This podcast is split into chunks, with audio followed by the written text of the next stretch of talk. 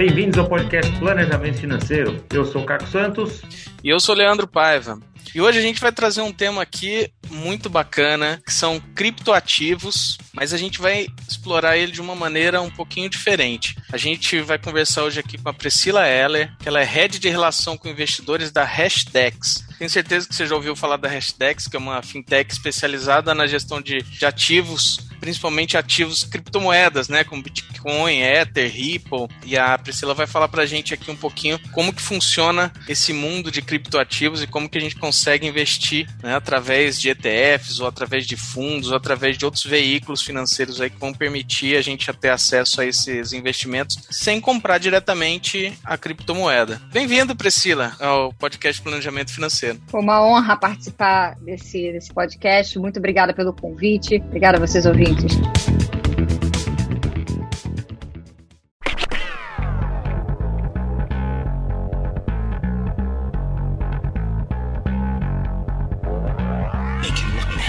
É muito bom a gente retomar esse assunto que a gente trouxe nos episódios de metaverso, de NFT, depois falamos de trouxemos um artista digital, etc. Daí a gente né, deu uma respirada aqui, mas a gente sempre tem que voltar porque esse mundo é um mundo que é, eu já me convenci de que a gente tem que entender dele, né? Desse mundo de cripto. Uh, cada vez que eu, que eu me debruço e, e que a gente entrevista gente nova aqui, novos atores desse, desse teatro aqui, esse mundo novo, temos que entender cada vez mais, né? Conta a sua historinha primeiro, só para a gente se situar. Como é que você, como é que você foi parar aí na, nesse mundo? Legal, bom ponto de partida. Eu, eu, brinco que, assim, eu estava perdida ali no mercado financeiro tradicional até que eu descobri que cripto era muito mais do que apenas o Bitcoin. Então, fui mordida ali por essa né, essa mosquinha assim, e uma vez que você começa a estudar, começa a entender, você não quer mais fazer outra coisa da sua vida. Então, em 2019, eu entrei para a Hashdex, vem de mercado financeiro tradicional, trabalhei muitos anos na gestora Bozano Investimentos, que era gestora do Paulo Guedes antes dele ir para o ministério. Então, não tinha muito contato com o mundo de tecnologia, o mundo de criptoativos, e acabei, digamos assim, me convertendo uma vez que eu comecei a estudar. Então, acho que é, é difícil encontrar alguém que comece a estudar de fato e, e não consiga se converter que esse é o futuro, esse é o caminho para uma nova, uma nova internet que está sendo criada. Então foi essa a minha, a minha passagem de mercado financeiro tradicional para cripto pensando nesse mundo de cripto, a Hashdex ela é mais conhecida pelos ETFs, né? Tem bastante fundos também.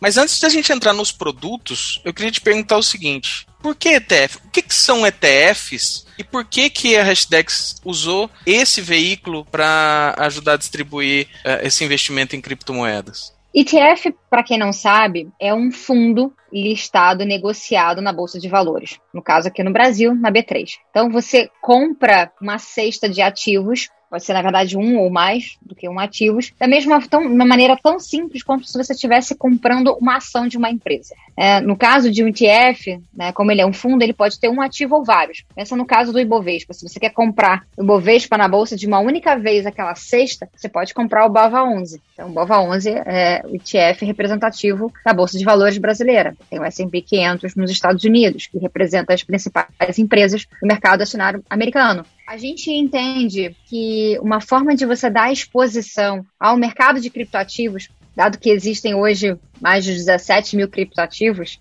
e é difícil você saber quais vão ser os cavalos vencedores no longo prazo, assim como era difícil saber qual que seriam os cavalos vencedores é, da internet nos anos 90, nos anos início dos anos 2000 também, a gente a, entendia que a melhor forma de dar exposição era comprando uma cesta diversificada, como você tem lá S&P 500, o Ibovespa.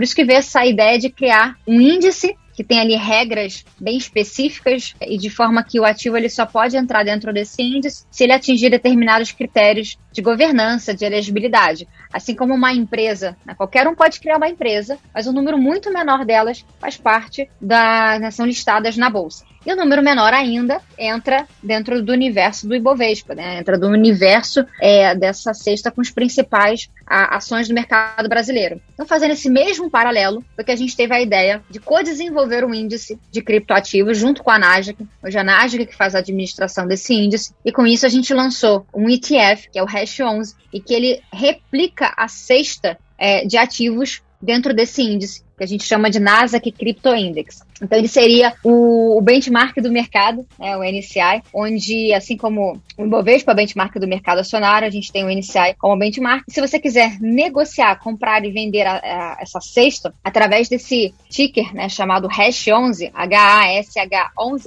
você compra isso no mercado, no seu home broker, no mercado brasileiro, você compra isso, pode vender a qualquer momento, tem ali preço de tela, tem liquidez, e é uma maneira mais simples e acessível, segura, de você ganhar exposição, sem ter que necessariamente escolher quais projetos você quer entrar, né, ter que ir numa corretora de cripto e escolher quais ativos, sem ter que se preocupar com as questões de, de custódia, com as questões de sucessão. Então, esse foi o motivo da gente criar essa linha de ETFs que a gente tem hoje, para solucionar solucionar esse problema, né? Solucionar essa, essa necessidade do investidor de não ter que se preocupar nos riscos de, de uma corretora não regulada, é, de como escolher os ativos. Então a gente diz que o nosso nosso mote aqui é trazer produtos que sejam simples, seguros e regulados. Uma maneira mais fácil de você dar um primeiro, uma primeira oportunidade para alguém que quer se expor né, a um criptoativo que ainda não tem muito conhecimento, ainda tem certo medo, mas de uma maneira simples, de maneira fácil e que a Hashdex vai fazer essa gestão por trás dessa cesta, né? Uma, uma simplificação para quem quer investir. E daí, Exato. se eu entendi bem, Priscila, ETF, né, o ETF, na verdade é ETF, é um Exchange Traded Fund, ou seja, em português é um fundo que é negociado em bolsa, certo? Então, uhum. ao invés de eu entrar lá no, no, meu, no meu internet banking comprar um fundo DI né, no meu banco, ou entrar no, na minha corretora e comprar um fundo na minha corretora, eu vou na bolsa e compro uma cota do fundo, compro algumas cotas do, desse fundo, o Hash 11, por exemplo. Tá? Então, é, essa, essa mecânica está certa. E daí, por isso que eu, é, um, é um fundo que tem regras específicas, porque ele segue, então, esse, esse índice, então ele tem todo um funcionamento lá, então não é que eu invisto nesse fundo, coloco lá 10 mil reais nesse fundo e daí você vai fazer, quer cumprir título público ou isso aquilo. Então tem que seguir né, exatamente como ele, a ideia é que ele siga aquele índice. E daí se eu quiser sair do fundo, ao invés de eu, de eu sacar esse dinheiro do fundo, eu tenho que vender ele para alguém. Eu vou na bolsa e da mesma forma como eu comprei de alguém na bolsa, eu vou na bolsa e vendo ele de volta. É isso? Exato, você precisa ter uma, uma conta no home broker, onde você pode negociar outros ETFs ou ações brasileiras, e a partir dali você vai colocar uma ordem de compra, quantidade de, é, de cotas que você quer comprar, né? Qual que é o ticker. Então, no caso, se for hash 11, você coloca o ticker hash 11, você coloca ali o preço é, que está sendo negociado naquele momento, e você vai comprar. E aí, no momento que você quiser vender, você faz essa mesma operação, entra lá no home broker, coloca a quantidade de cotas que você quer vender, o preço que você quer vender você vende naquele momento e a liquidação acontece em dois dias, assim como acontece com a liquidação quando você faz uma venda de ações. E aí não tem só o Hash 11, né? É, vocês têm cinco tipos de ETFs diferentes, né?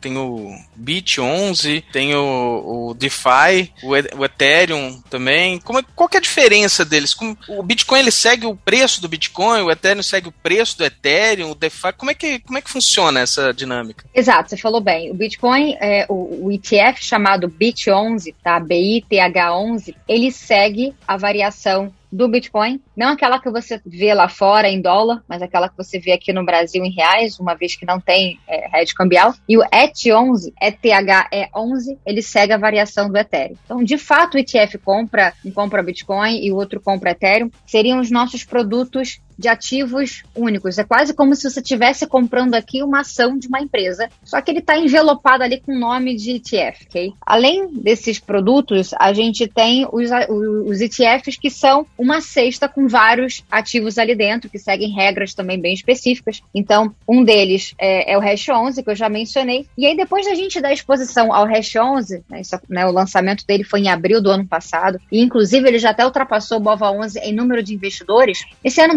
2022, a gente lançou outros dois ETFs, que seriam ETFs, digamos assim, temáticos, pegando dois subportfólios dentro do mundo de cripto. O DeFi, que se escreve DEFI, tá? o DeFi 11, ele seria o equivalente, é, é, o DeFi quer dizer Decentralized Finance, traduzindo para português, finanças descentralizadas. Finanças, todo mundo sabe, você tem ali uma operação, por exemplo, de empréstimo, você pode fazer uma, uma negociação de um ativo numa corretora, você pode ter operação de gestão de recursos, tem várias coisas que a gente faz no, no mundo do mercado financeiro tradicional. Imagina esse mundo do mercado financeiro tradicional sendo redesenhado, reimaginado, só que usando blockchain, sem a necessidade de ter os intermediários para garantir as operações entre as partes. Então é como se eu pudesse fazer aqui uma operação de empréstimo, por exemplo, com o Caco, em que eu não preciso conhecer o Caco, o Caco não precisa me conhecer, eu não preciso confiar nele, e eu vou depositar em garantia algum ativo que eu tenha. Então, eu posso, por exemplo, é, usar inclusive algum ativo, uma propriedade digital que eu tenha do mundo, por exemplo, de games, né, dentro de blockchain, como um colateral e pegar um empréstimo. O Caco vai estar tá me emprestando, mas eu não vou nem saber que é o Caco. Né? Ele vai estar tá lá no, na outra ponta, é, provendo é, liquidez e podendo me emprestar. É muda muito louco para mim, mas continua, continua. Imaginar que o, seu filho vai pegar a, espada dele de um jogo em blockchain, vai colocar como colateral, porque essa espada é, uma, é, um ativo, uma propriedade digital escassa, tem valor dentro do jogo, mas até então ele não conseguia monetizar a espada que ele tinha, ele só gastava dinheiro com o jogo. Então, só para resumir, o DeFi 11, a ideia dele é dar exposição àqueles tokens, né, os criptoativos, que dão exposição a, a, essas fintechs do futuro usando blockchain e também aos prestadores de serviço é, de, dessas finanças descentralizadas. Então, por exemplo, tem um dos ativos chamado Chainlink, que ele funciona como se fosse uma espécie de Bloomberg, né? Que o Bloomberg ele coleta os dados do mercado como um todo, fornece informações em tempo real. É, não conheço ninguém do mercado financeiro que opera aqui negociações que não utilize o Bloomberg. Né? muito raro um investidor profissional. E o que o Chainlink faz é exatamente fazer essa ponte entre o mundo que a gente está acostumado com o mundo é, de, de, blockchain. Imagina que eu quero fazer um empréstimo com o CACO, mas eu quero atrelar isso a uma taxa de juros é, do Brasil, eu preciso dessa informação aqui no, é, no nosso, digamos, no nosso mundo, entre aspas. Então, o Chainlink ele vai utilizar formas de trazer essa informação para esse contrato. E além disso, a gente traz também tokens relacionados a onde é que existe, né? Onde é que funciona a plataforma de liquidação e registro dessas aplicações. Então, a mais famosa delas é Ethereum. Tá? Então, Ethereum entra dentro do nosso desse ETF chamado DeFi. Então, o produto ele vai ter ali ativos como o Chainlink e o Ethereum, né? Que são ali mais é, é, acessórios dentro do mundo das finanças descentralizadas. E ele vai ter também na composição dele as aplicações, aplicações de empréstimos, por exemplo, de exchanges descentralizadas. Então, a gente tem tokens aqui como Uniswap, o MakerDAO, por exemplo, é, Aave, Compound. Então existem vários ativos ali e aí a cada seis meses, uma vez outros ativos passando a serem elegíveis dentro dos critérios do índice, eles acabam entrando dentro desse nesse recálculo que acontece semestralmente falando, ok? Então essa é a ideia do DeFi. Então ele é um, um ETF temático específico dentro dessa categoria das finanças descentralizadas. Então, para quem acredita que esse mundo está sendo reimaginado, posso até dar como exemplo aqui o Société Générale, que é um banco francês. Ele pegou um bonde dele e usou a plataforma do MakerDAO, né, essa plataforma descentralizada, né, essa, essa aplicação em blockchain, é, e usou isso, esse, esse bonde como colateral para um empréstimo. Então, isso já vem sendo experimentado pelas principais instituições do mundo. E aí, agora vamos falar do outro ETF que a gente lançou na semana passada na Bolsa de Valores, na B3, que se chama Web311. Tá? Então, Web311 é o nome do ticker, né? assim como vocês conhecem Web mesmo, né? WEB 3, né? Por que 3? Porque a internet que a gente utiliza hoje, essa internet que a gente está fazendo essa, essa gravação agora, é o que a gente chama da Web 2.0. E quando você avança para o mundo em que as pessoas têm a sua propriedade digital, é como eu dei o exemplo dessa espada, isso a gente vai para o mundo da Web 3.0. Qual é a ideia do ETF? É dar acesso àqueles tokens que são a base, que são a construção, a infraestrutura para tudo que está sendo criado dentro do mundo é, de blockchain. Então eu vou dar um exemplo aqui para vocês. Imagina se a gente tivesse que construir uma cidade nova, né? Pensa no caso, por exemplo, de Brasília. Você não chega naquele lugar que não tem nada e coloca um banco, coloca um, uma loja, coloca um cartório. Na verdade, antes disso, primeiro você tem que pavimentar, tubulação, iluminação, etc. Precisa de toda uma infraestrutura para que os carros passem, para que todos essas, é, é, esses serviços sejam é, é, incluídos dentro dessa cidade. Então, pensa nessas plataformas como a gente tem o Ethereum, Solana, Polkadot, Tesos, Algorand. Pensa que elas estão construindo essas avenidas de crescimento para todas essas novas aplicações, seja do mundo de fim, seja no mundo das finanças, né, do DeFi, seja no mundo do metaverso, do de NFT, etc. Isso precisa de uma base. Essa base é o que a gente está chamando dessas plataformas de contratos inteligentes. Do inglês, smart contracts, sabe? Então, elas são muito importantes e para você fazer um determinado tipo de serviço, você precisa utilizar o token dessa plataforma. É como se tivesse uma cidade em que para você utilizar um determinado tipo de serviço, você precisa pagar um pedacinho ali, um quase que um pedágio, né, para poder usar essa cidade, né, a cidade do Ethereum, outra cidade do, da Solana, outra cidade do Polkadot, por aí vai. Isso é uma analogia, tá? Se a gente for pensar no mundo de tecnologia, eu vejo muita gente também dando, é, fazendo a seguinte analogia, é como se você imaginar que hoje no seu celular você tem ali WhatsApp, você tem o seu aplicativo de banco, você tem vários aplicativos que você usa, só que todos eles estão associados a uma empresa por trás. É, e você tem o iOS, que é a infraestrutura, ou você tem o sistema operacional do Android, que também é infraestrutura, é, é, é, é o sistema operacional onde essas aplicações elas ficam, é, digamos, plugadas ali. Pensa nessas plataformas de, de Ethereum e essas outras que eu mencionei antes, como se fosse o seu iOS, como se fosse o seu Android. Então vão, vão ter ali várias aplicações que vão rodar em cima dessas, dessas blockchains tá? Como Ethereum, Solana e por aí vai.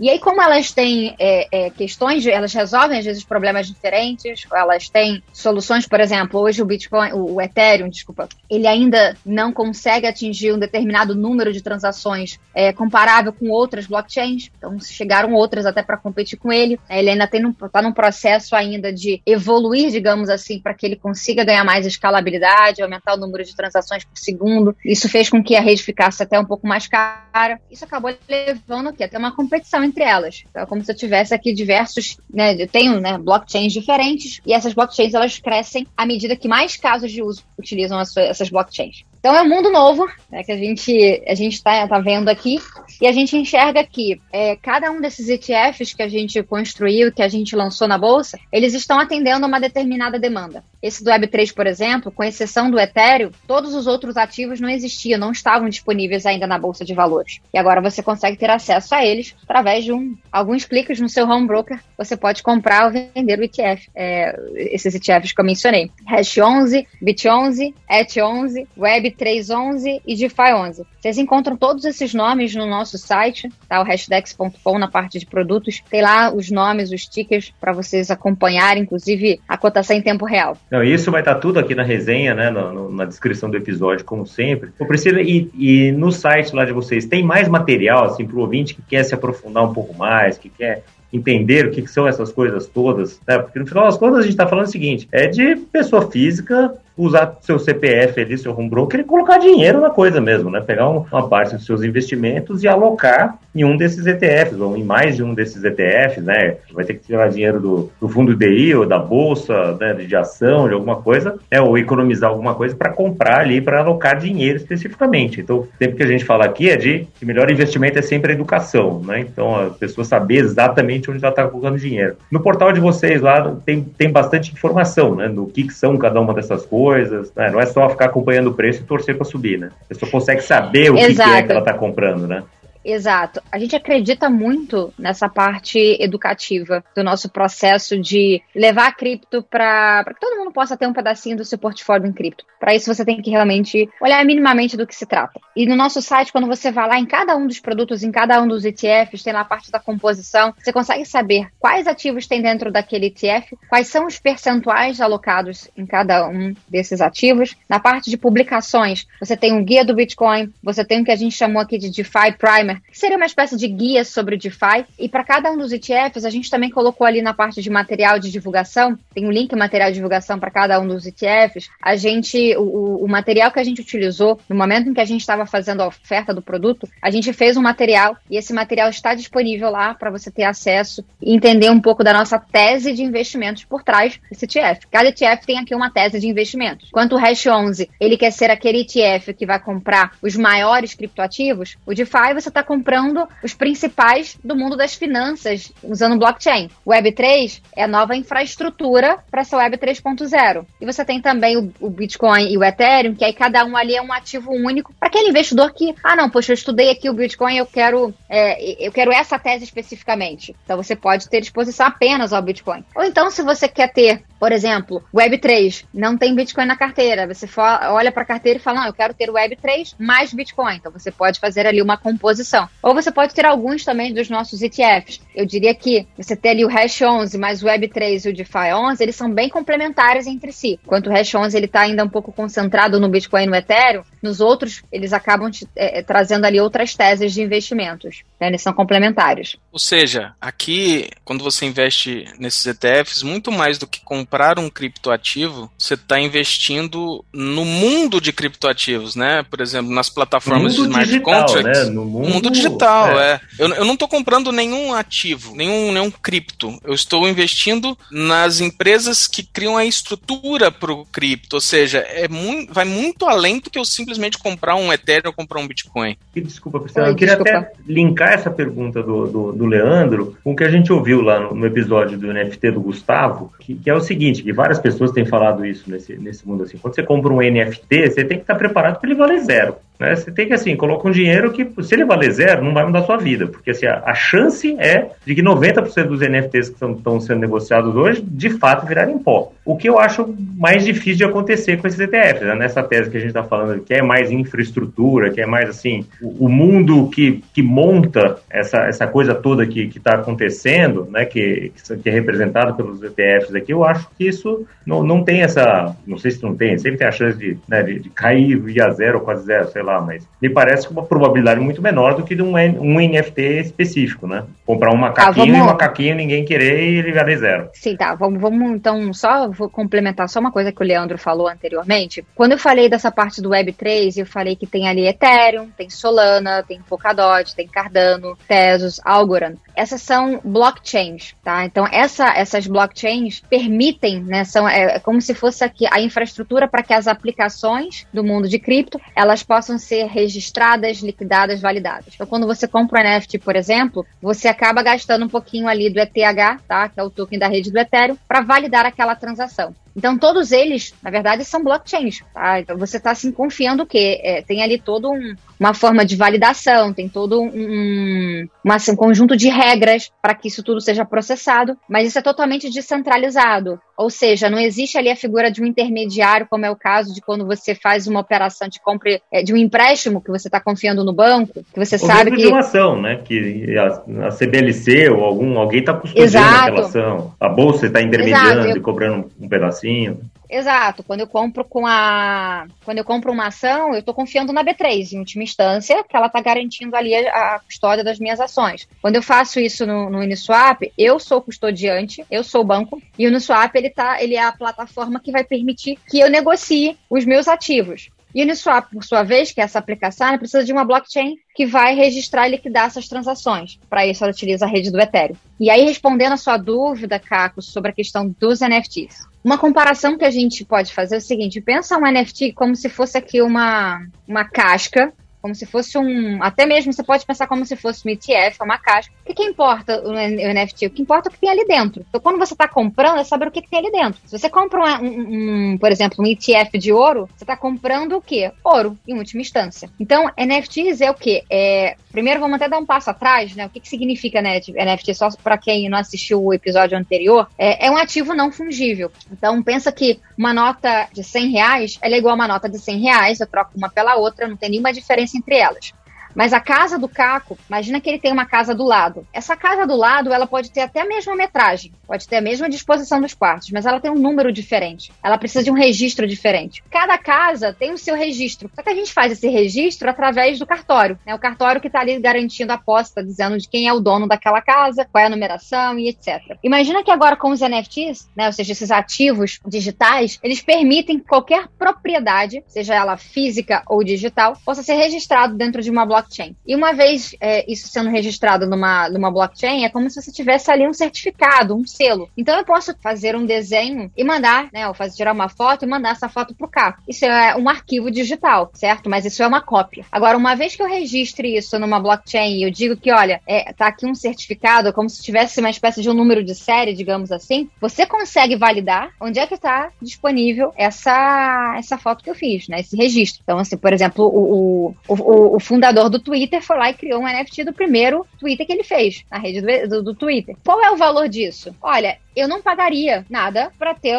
um Twitter desse. Mas tem gente que é interessado, tão interessada no Twitter, que acha que ao longo do tempo isso tende a se apreciar. Quem sou eu aqui para discutir o valor disso? Quem sou eu para discutir o valor é, do macaquinho lá né, do, do, do, desenho lá do Board Ape, por exemplo? Agora, quem tá comprando um Board Ape, ele tá querendo participar de um clube. Custa muito caro você ter um Board Ape. Você consegue ter, através desse, né, de quem detém esse Board Ape, você consegue inclusive participar de festas, por exemplo, né, que aconteceu recentemente em Nova York, e você vai ter ali personalidades, pessoas super influentes do mundo da música, da moda, etc., artistas conhecidos que detêm que vão querer participar. Então é que nem você imaginar o seguinte: puxa, o seu celular aqui, que é de uma, uma, uma, uma linha de série, né? Uma, é, é um. É um. Seu celular não, desculpa, seu relógio, né? Imagina que você compra um relógio muito caro, que você imagina que ao longo do tempo isso daí tende até a se valorizar, né? Tem relógios nesse, nesse nível. Você está ali participando de um clube, de algo que você acha que é único, né? Não vai ter ali uma outra. Não, não vão ser criados relógios iguais a esse. Eu posso virar para você, né? Imagina que o Caco tenha é, um relógio desses, eu posso virar pro Caco e falar, poxa, Caco, mas o meu relógio aqui eu comprei, poxa, por 200 reais e ele também vê hora igual o seu. E você pode falar, pô, Priscila, mas o meu aqui ele vai valer mais ao longo do tempo. Eu vou deixar para meus filhos, para os meus netos. Quem sou eu aqui para discutir isso com você? É, então, assim, a gente pode chamar isso tudo de relógio, tudo isso vê hora, mas um tem ali uma história, né? É um ativo escasso que tem um que é reconhecido pela, pelas pessoas por ter um determinado valor. Então, realmente, eu não, eu não sei se daqui a cinco anos esses macaquinhos, por exemplo, né? Esses NFTs que a gente vê de,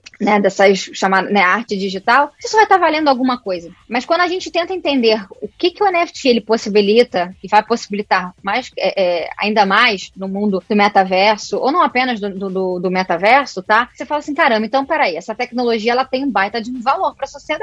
O ponto é, eu tenho que também entender o que, que tem ali por trás. Então, quando eu comprar um NFT, o que, que tem ali por trás? Eu estou comprando o quê? É a história do, F, do, do, do né, eu comprei ali um ETF, mas o que um ETF de quê? Ah, um ETF de ouro, um ETF de prata, um ETF de cripto. Ah, tem ETF de várias coisas no mercado. Então, NFT a gente também tem que fazer essa separação. A diferença é que é, a NFT, ele é sim uma tecnologia nova, tá? Que até então não era possível a gente ter essas propriedades digitais representando tanto ativos reais quanto ativos digitais. Então, eu dei a, a, o exemplo da espada, que é uma propriedade digital, mas a gente pode pensar, né? Lembra, falando o exemplo de novo do, da casa do Caco. Caco, você precisa ter 100% da sua casa? Se você tiver 51% da sua casa, não é suficiente para você morar dela? É. Então, você, se isso fosse um registro dentro de uma blockchain, uma NFT, que as pessoas aceitassem que esse registro vale, você poderia negociar 49%, você poderia negociar pequenas frações da sua casa, você poderia montar, ou ao contrário, ser investidor e montar um portfólio de diversas casas, com participações pequenas é, dentre elas. Então, ainda tem muito para ser explorado. Tem uma empresa aqui no Brasil, que inclusive o Itaú comprou, né, que é ali, uma das propostas dali que é fazer tokenização de ativos. Para vocês verem que empresas do porte como Itaú, por exemplo, estão interessados no avanço dessa tecnologia. Aproveitando que você falou no Itaú e tal, me, me vem na cabeça os nossos ouvintes em geral aqui que não vão comprar um Board Ape, mas tem seu dinheiro na poupança, estão começando a migrar para fundos DI, fundos de ação e ETFs. E agora tem a opção também de investir via ETF em cripto, é, não só em criptomoedas, mas em toda a infraestrutura.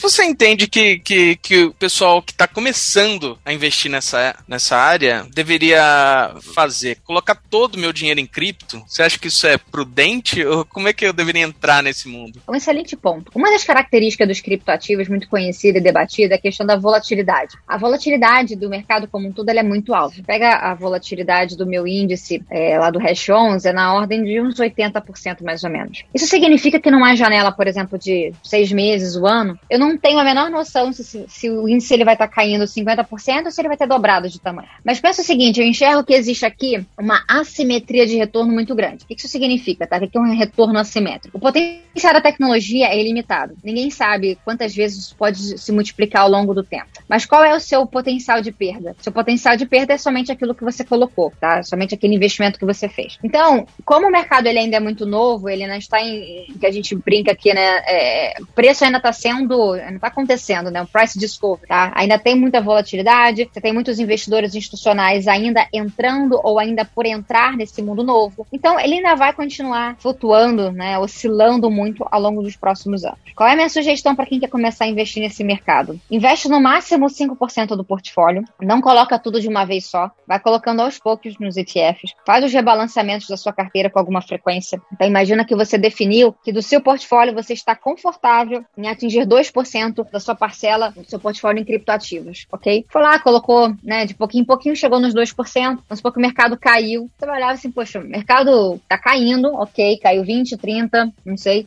dependendo lá do momento da história que você estiver olhando, mas mudou algum fundamento? Né? Aconteceu alguma coisa que você olhe para isso, não dá um zoom out fala assim, não, peraí, foi um, um efeito macroeconômico que está acontecendo, que acabou impactando os mercados como um todo, e cripto, por ser um ativo de risco, caiu também? Ou não? Na verdade, é, a nossa expectativa de crescimento para cripto, para a evolução dessa, desse ecossistema, se reduziu. Ou então, porque eu estava ali alocado em um ativo único, e aí esse ativo perdeu valor perante né, o que, a, que as pessoas estavam imaginando. Então, se não foi ali uma, uma causa, né, não foi ali um efeito estrutural, digamos assim, quando você dá esse zoom out, eu diria que tem, você, você tendo espaço no seu portfólio, você deveria aumentar a sua exposição e voltar, voltar para a parcela que você queria ter inicial. E o contrário também você deve fazer. Então, imagina que você queira ter 2,5% do seu portfólio, os 2,5% viraram 3,5%, reduz a sua exposição e volta para aqueles 2,5% originais. Então, vai calibrando o seu portfólio, justamente por conta dessa volatilidade, e foca no longo prazo. Só coloca aquilo que você pode perder, né, por um prazo aí de 3, 5 anos que você vai esperar se recuperar. Todo mundo que está há mais de 4 anos em cripto, em qualquer janela do tempo, está com retorno positivo. Agora, o cara estiver olhando em janelas mais curtas, tem uma grande chance desse cara tá perdendo dinheiro se ele, ou perder o dinheiro se ele saiu. Enquanto você não saiu, assim, seu dinheiro tá lá, ele ainda tem um potencial, se não mudou a tese, tá lá ainda com potencial de ganhos. E esse potencial, potencial de ganhos, eu gosto sempre de reforçar isso, é um retorno assimétrico. Com potencial, potencial de ganhos aqui, a gente não sabe né, quanto que isso pode multiplicar lá na frente. É como se você estivesse investindo na internet nos anos 90. Né? Se você tivesse escolhido um ou outro cavalo, talvez você não tivesse acertado, tivesse perdido tudo. Mas se você tivesse numa cesta que está sempre sendo rebalanceada, muito provável que você teria ali multiplicado seu capital algumas vezes. Vai com calma, né? Não, não, não coloca o pé no acelerador, vai colocando aos poucos, sentindo a água, é aquela história. Vai se. É, é, a gente fala, eu já vi gente dizer assim para mim: não, porque eu gosto de volatilidade. A maior parte do meu portfólio está em ações. E aí o cara começa a investir em cripto, ele cai 30%. Parece que é aquilo, né? Assim, só porque eu comecei a investir, o negócio falou e caiu 30% da minha frente, poxa, porque não era para mim. Uhum. O cara sai, né? Ficou com medo. Falou, puxa, Priscila, eu não tinha entendido uh, que a volatilidade era tão, tão alta, tá? E aí ele não quer mais voltar. Mas aí o mercado acaba voltando e fala, caramba, era ficado. Aí ele entra quando tá subindo. Então ele acaba sendo ali o pé trocado da história. Se você segue essas recomendações, de começar aos poucos, só coloca aquilo que você tá disposto a perder, né? Ficar ali por um tempo ainda, às vezes vendo ali o retorno negativo. Ninguém quer ver retorno negativo. Mas se você entendeu a tese, que a gente está falando de um futuro novo, vale a pena esperar. Né? Não é ali para não é um retorno rápido, né? Não é ali o retorno do você não, você não tá investindo aqui, você não está colocando dinheiro em cassino, né? É, tem gente que quer agir dessa forma. Eu acho que cripto faz parte do portfólio como uma nova classe de ativos. E lógico, você tem que separar o joio do trigo, né? Dos 17 mil criptoativos, pode ter certeza que a maior parte disso não vai ter qualquer valor lá na frente, né? Assim, muitos têm ali uma cara, é, assim, uma coisa estranha, né? Para dizer o mínimo. Então, tenta focar em ativos que são mais, que tem valor de mercado maior né, mais liquidez. Eu acho que uma forma que a gente simplifica é através dos ETFs. Você não tem que pensar muito ali na, na seleção dos ativos, ele já vai estar sendo rebalanceado frequentemente e só calibra o seu portfólio. É isso que eu acho que faz sentido. Bom, a sua explicação aqui é o que a gente acaba vendo muito na academia e de investimento de uma forma geral de quanto colocar em ativos de risco, né? Que Sim. tem, nesse caso, são ativos que têm liquidez, né? O ETF você entra na bolsa e, e consegue a liquidez facilmente, assim como as criptomoedas, mas a volatilidade é muito alta. Então, da mesma forma como ninguém deveria olhar para um portfólio de ações, né? Se é, se é um portfólio de ações para ganhar valor a longo prazo, não adianta você ficar olhando todo dia para ele ficar sofrendo se caiu, se subiu, né? Tem que rebalancear, tem que olhar de tempos em tempos. Então, acho que a mesma disciplina e a mesma organização e, a, e o mesmo tipo de estudo tem que ser feito, não só para uhum para escolher o ativo, mas por que, que você está comprando aquele ativo, né, ouvinte? Por que, que você vai entrar no Web 311? Por que, que você vai entrar no Hash 11? Por que, que você vai entrar em Vale, o Petro, o Gerdau, o Magalu, tanto faz, né? Ou vai deixar no fundo DI. É que tipo de dinheiro você está colocando em cada uma dessas coisas? Isso aqui é muito importante para a gente sempre pensar nesse, quando a gente pensa em, em alocação de portfólio. Comprar para especular em cripto, ou você vai entender muito da coisa e entrar é a hora de entrar e hora de sair, né? ou é a mesma coisa de querer ser day trader e achar que vai ficar rico fazendo day trade, né? A gente já, já, já, já tem um episódio aqui falando de B3, etc. Só quem fica rico com day trade é quem vende curso disso, a gente sabe. Então, cripto aqui, para mim, é, é, a mesma coisa, tem que ser olhado como, como uma classe de ativo nova. Tem gente que já ganhou 30, 40 vezes o capital investido, porque começou lá atrás, colocou um pouquinho de dinheiro e viu esse pouquinho de dinheiro virar um pocão de dinheiro, enfim, e fazendo esses rebalanceamentos que a Priscila está fazendo, tem inclusive capital para fazer outras brincadeiras, vamos dizer assim, né? E apostar em outros cavalos. Eu acho que é muito, muito importante de ter essa disciplina, mas principalmente sempre eh, manter a disciplina de estudar, saber o que você está fazendo, saber onde você está colocando seu dinheiro, quanto que você pode perder, né? se você está ganhando, legal, põe um pouquinho no bolso, né? aposta mais um, não vai subir para sempre, não vai cair para sempre, né? quando, principalmente quando a gente está falando de uma coisa um pouco mais estruturada, assim como esses ETFs que a Hashdex traz, traz aqui pro, pro mercado, né? E o que a gente sempre fala também, né, Leandro? Não adianta o cara que vive no sofá comendo, tomando cerveja, comendo batatinha, quer sair para correr a maratona na primeira vez, né? Então vai se quebrar, vai se quebrar. Então vai aos poucos, começa caminhando, começa estudando, vai sentindo como é que é, vai tomar as primeiras porradinhas, faz parte, aprende com isso e daí vai melhorando a cada passo que vai dando, aprendendo cada vez mais, mas o importante, de fato, nesse nosso mundo metaverso, NTFs, ETFs e criptos, não dá simplesmente para ignorar. Tem que estudar e tem que saber.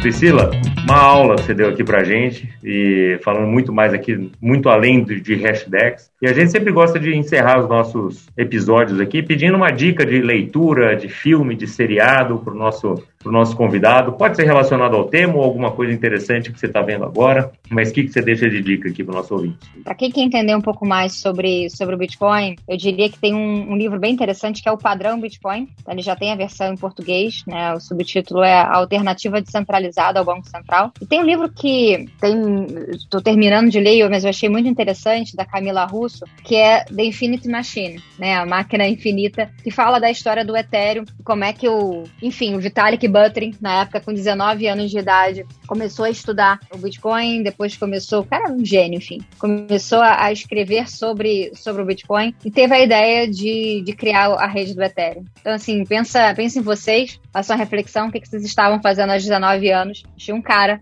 estava ali criando o Ethereum, que é o segundo maior criptoativo do, do mercado, e ele acaba te ajudando a entender um pouco do que, que seriam essas plataformas de contratos inteligentes, o que, que é essa infraestrutura nova que está sendo desenhada para poder moldar essa Web 3.0 que a gente vem falando aqui. E ele que, diferente do Satoshi Nakamoto, é um cara de verdade, né? Uma pessoa que você consegue realmente pegar e conversar e saber realmente o que o cara estava pensando. Exato, esse a gente consegue saber quem é. Mas o, o, Bitcoin ele tem a vantagem da gente não saber quem é o Satoshi Nakamoto, porque exatamente não tem ali a influência de um, de uma, um personagem, né? Uma pessoa, do seu criador, não existe essa figura de criador. Então tem a sua vantagem, eu diria. O, o, o Vitalik, de certa forma, ele sofre para poder tentar descentralizar ao máximo e não deixar é, é, é, as tomadas de decisões ou, ou, o rumo das coisas ficarem muito nas costas dele. É, é, então ele tem uma fundação da rede do Ethereum, enfim, tem ali todo um processo, né? Hoje você já tem milhares de validadores na rede do Ethereum, mas foi um processo que foi se construindo para se tornar cada vez mais descentralizado. Quanto que o Bitcoin já nasceu descentralizado sem essa figura desse, desse dono. Mas enfim, acho que a gente pode aí continuar falando mais um tempo aí sobre, sobre cripto, assunto que não falta. Assunto não falta, e quanto mais eu estudo desse assunto, mais eu vejo que eu não sei nada, que tem que estudar mais ainda. Mas muito bom ter você aqui, Priscila. Foi uma, de, de verdade, uma aula aqui muita informação. Uh, ah, Para o ouvinte, sabe que aqui na, na, descrição do episódio vão estar todas as referências aqui, o site da Hashdex, onde você pode encontrar tudo, todos os, os códigos que, que a gente falou, todos os episódios que a gente citou. E a gente vai ficando por aqui nesse episódio, te convidando para avisar para os amigos, para estudarem sobre o assunto, para conhecerem também o que é tudo isso, ouvir esse episódio e muitos outros. E semana que vem tem mais planejamento financeiro para você. Obrigado e até lá.